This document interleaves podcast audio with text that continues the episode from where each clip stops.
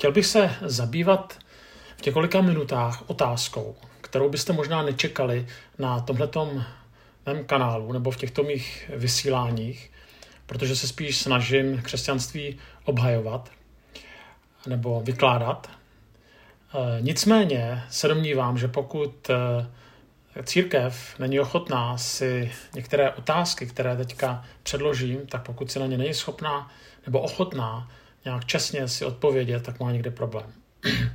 A budu se zabývat otázkou zneužití duchovní moci anebo zneužití duchovního vlivu. A žel, čas od času některé skandály vyskočí na veřejnost. Samozřejmě pro církev je to velmi nepříjemné, protože první, co zcela právem si lidé pokládají za otázku, je něco ve smyslu, tak eh, vodu káží, víno pí. Církev se s tím letím musí umět vypořádat. Musí být ochotná některým nepříjemným otázkám naslouchat. Já jsem rád, že jsem v církvi, kde je možné tyhle ty otázky si pokládat a zároveň jsem taky rád, že těchto skandálů tam moc eh, není. Nicméně pojďme k samotnému tématu. Eh, ta první věc je, že každá církev, potažmo každá organizace má nějakou hierarchii. A je to tak, že některé sbory, teďka mluvím z protestantského prostředí, eh, tak mají nějaké vedení, říká se tomu staršovstvo většinou, nebo rada starších. A funguje to tak, že někdy si tohleto vedení dosazuje pastor nebo kazatel nebo duchovní, ať tomu říkáme jakkoliv. A dále pak ty pastory, duchovní nebo kněze dosazuje vedení církve. A někdy vedení církve potom dosazuje nějaký nadnárodní, eh, nějaká nadnárodní eh, skupina nebo nadnárodní vedení té které církve. V tomto systému se nepraktikuje vedení skrze volbu, tak jak to známe v běžných demokratických systémech. Ta autorita nebo autority jsou dosazeny s vírou, že ti, kteří jsou v hierarchii nahoře a tedy vedou, tak mají dostatek moudrosti, aby na exponované posty dosazovali moudré lidi, nikoli své kamarády. A e, v tomto některé i protestantské církve připomínají silně katolické zřízení, e, kde, pokud vím, tak farníci nemají absolutně žádný vliv na to, jaký na jejich faru přijde kněz. Stejně tak ho nemůžou odvolat.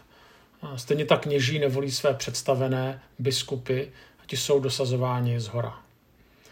To znamená, je to striktně pyramidální model od zhora dolů. Jak to vypadá v některých protestantských církvích, tak jsem se dočetl na jednom serveru, kde tato církev mluví o svém zřízení a tam se píše – Věří se obecně, že jako byl Kristus podán otci a žena muži, má být člen sboru podán pastorovi a pastor biskupovi. Systém autorit striktně odmítá rovnostářství a vidí církev jako strukturu poddanosti a odpovědnosti na principu podřízený a nadřízený. Demokracie, na rozdíl od teokracie, odmítá jako systém založený na vzpouře proti Bohu, který vzešel z Velké francouzské revoluce. Proto se z principu nepraktikuje volba autorit prostými členy, ani autorita není zodpovědná členům církve. Samotná budoucí autorita je kooptována z pozice stávajících autorit, obvykle na základě zjevení a také vyšší autoritě je pak zodpovědná. Tak přiznám se, že když tohle to jsem četl, nebo když to slyším, tak mi jde trošku mráz po zádech, zvláště ta slova, že se z principu nepraktikuje volba autorit prostými členy, už jenom někdo, že je nazván, že je prostý. A že autorita není zodpovědná členům církve. Je mi to vyloženě proti srsti, považuji to za špatný systém. A je to i proto, že církev, kde já působím, tedy církev bratrská, tak je zase postavena na úplně opačném systému. A je to systém, který kopíruje systém, který známe v politice, jako systém brzd a protivah. Anglicky se tomu říká check and balances. A který je znám od doba Charlesa Louise Montesquieu. Ten zjednodušeně to funguje takhle, že každé rozhodnutí nějaké autority může být korigováno nebo i zrušeno jinou autoritou nebo vyvažováno. A zároveň každá klíčová autorita je demokraticky volená. Znamená, že třeba kazatel je součástí staršostva, ale má jenom jeden hlas. Zase na zbor, kam přichází, tak může být pouze zvolen těmi členy, kteří ten sbor tvoří, nikoli v dosazen vedením církve. Zase staršovstvo, které sbor vede, tak ale klíčové rozhodnutí nemůže udělat bez členského shromáždění. No, předseda Rady církve bratrské tak je volen, ale není možné, aby ho jeho předchůdce jmenoval. A stejně tak zase celá Rada církve bratrské eh, je volena konferencí. A ty delegáti na té konferenci jsou voleni členy toho kterého sboru. Je to někdy zdlouhavé, ale důvodem těchto procesů je mimo jiné práce s mocí. A je to snaha tu moc neustále vybalancovávat. A tak tady vidíme eh, dva systémy, které nějakým způsobem pracují, byť si to třeba nejsou ochotny takto přiznat, eh, s pokušením moci. A to je to všude, to je ve světě, ale to samozřejmě může být i v církvi. A možná ještě eh, vám chybí ten správný biblický model, pokud teda čtete Bibli a posloucháte mě. A ten problém je, že v Bibli vlastně toho ohledně toho takzvaného správného církevního zřízení moc nenajdeme. Eh, zároveň, i když tam něco je, tak to není závazné, tak jako třeba etické pasáže. Ale ať je ten model církevního zřízení jakýkoliv, tak se prostě asi shodneme na tom, že k výkonu jakékoliv funkce je třeba určitá dávka moci. Otázka ale je, jaký nezneužít, ale naopak, jaký moudře využít. Moc sama o sobě je dobrá, pokud se obrátí ve prospěch těch, které vedu. A právě proto, že si tady s tím, jak si někdy nevíme rady, tak se chci podívat na některé nebezpečí zneužití moci. Ale zase neříkám to proto, že bych si myslel, že moc je a priori špatná. My potřebujeme někoho, kdo nás vede, ale nesmí tu moc zneužít. Tak pojďme se teďka podívat na některé body, které hrozí církvím a všem náboženským skupinám. V některých náboženských skupinách a církvích panuje názor, že představený, a teď mu říkáme, jak chceme, kněz, kazatel, pastor, reverend, představený je určitým zástupcem Boha na zemi. A z toho pak plyne pro ty takzvané prosté věřící, když je to naprosto šílený název, že skrze představeného mluví Bůh. A tomu samozřejmě dává velikou autoritu. Eh, a od této autority už je jenom blízko k pocitu, že neuposlechnutí autority toho kterého duchovního je totožné s s neuposlechnutím autority Pána Boha. A k obhájení tady toho názoru, když člověk chce a hledá, tak se najde některé biblické texty, ale na všechno si najdete nějaký verš. A ty se pak stávají nebezpečnou zbraní.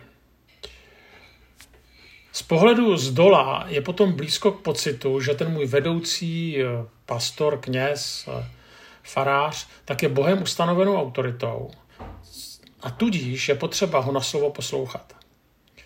No a když se tomu potom ještě přidá naprosto šílená formulka typu Bůh mi řekl nebo Bůh mi o tobě řekl, tak je zaděláno na pořádný průšvih.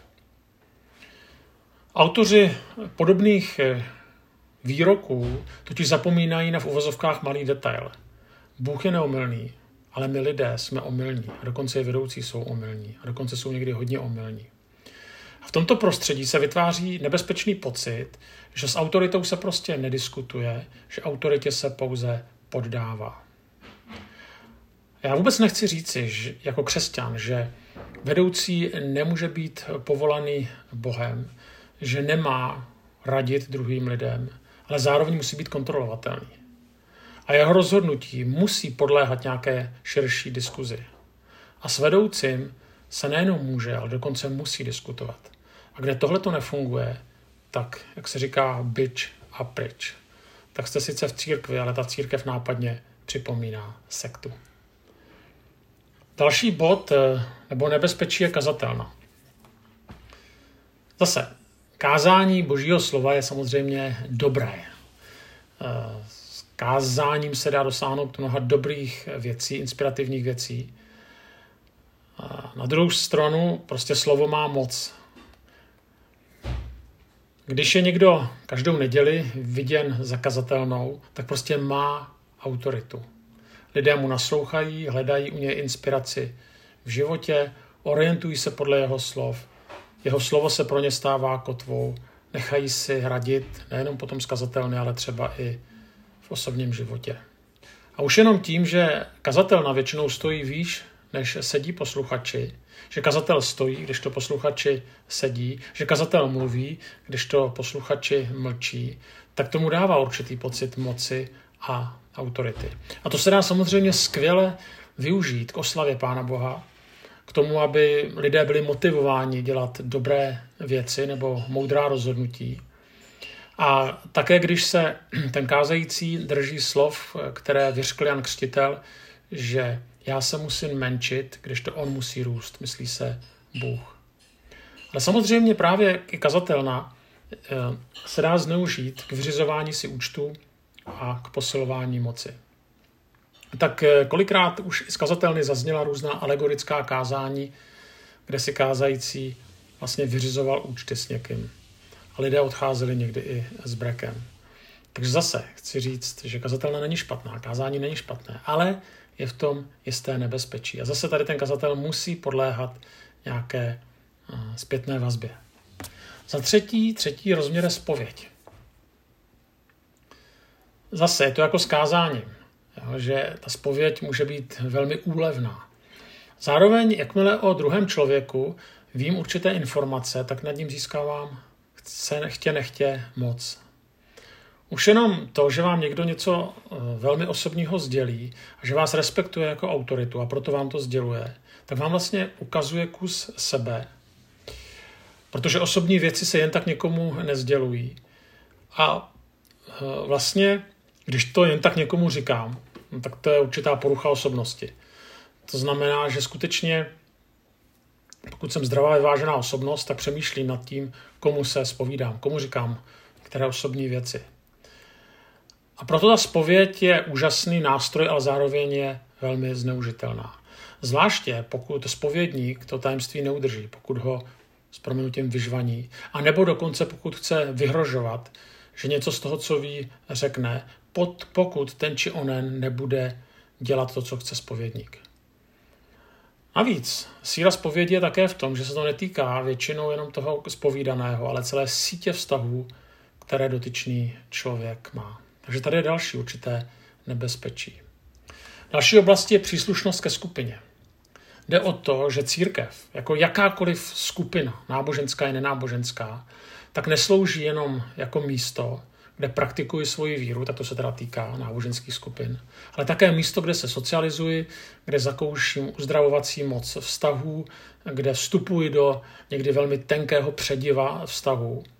A problém nastává v okamžiku, kdy dotyčný pocítí, že pokud nebude povůli autoritám nebo dokonce duchovnímu, tak bude ze společenství vyřazen.